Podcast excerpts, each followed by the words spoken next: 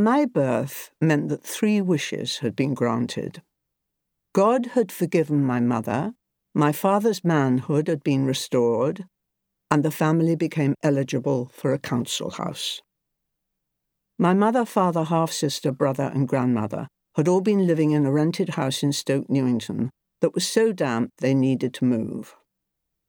While my mother was giving birth to me in the Salvation Army Mothers Nursing Home in Clapton, costing two and six a night, as my mother would proudly tell me, you weren't born on charity. The whole family moved to 17 Courtman Road, Tottenham, on the White Hart Lane Council Estate, which began a stone's throw from the Spurs football ground and stretched all the way to Lordship Lane. My mother, even though she was desperate to be rehoused, had refused two other houses because she wanted the open aspect of the allotments which stretched scenically behind Courtman Road. I, of course, had no idea that such grandeur awaited me. Although my birth certificate says that I was born on the 16th of June 1934, my mother said it was the 15th of June. She remembered being told that she'd had a girl and asking fearfully if it was all right. As she was almost 46, and at that age, she was convinced there would be a bit missing. And the nurse telling her that I had lovely straight eyebrows. She thought, what on earth must she look like that they can only talk about her eyebrows? Then she heard the clock strike midnight as I was wrapped and handed to her, and a moment later she noticed the doctor filling in a form and looking at his watch before putting my date of birth. It was always celebrated on the 16th, but at every birthday my mother would say, It was really yesterday. She was ecstatic that I was a girl.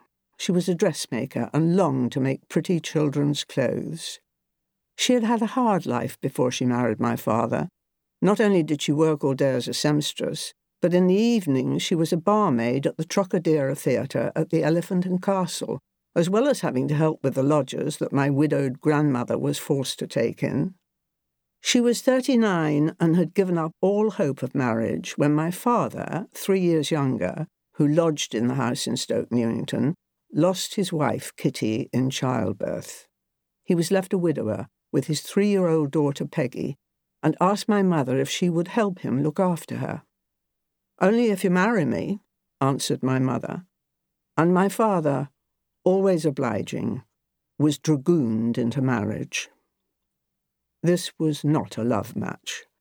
Neither my brother nor I ever noticed much affection between them, but they got on well enough together. Annie ruled the roost, and Arthur clucked along. My half sister Peggy told me they had a good sex life, so maybe things got evened up in bed.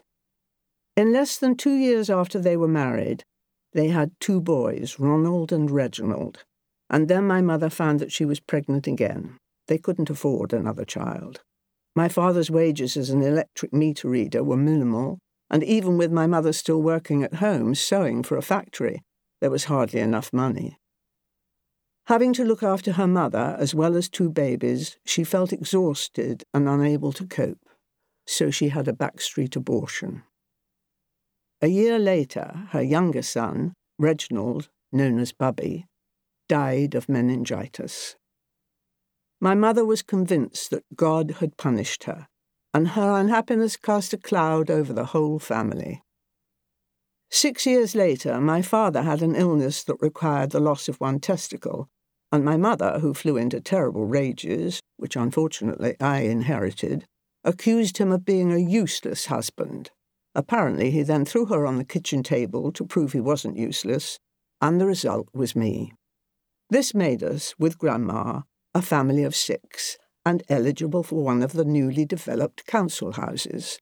So, as you can see, like a good fairy at my own christening, I granted three wishes.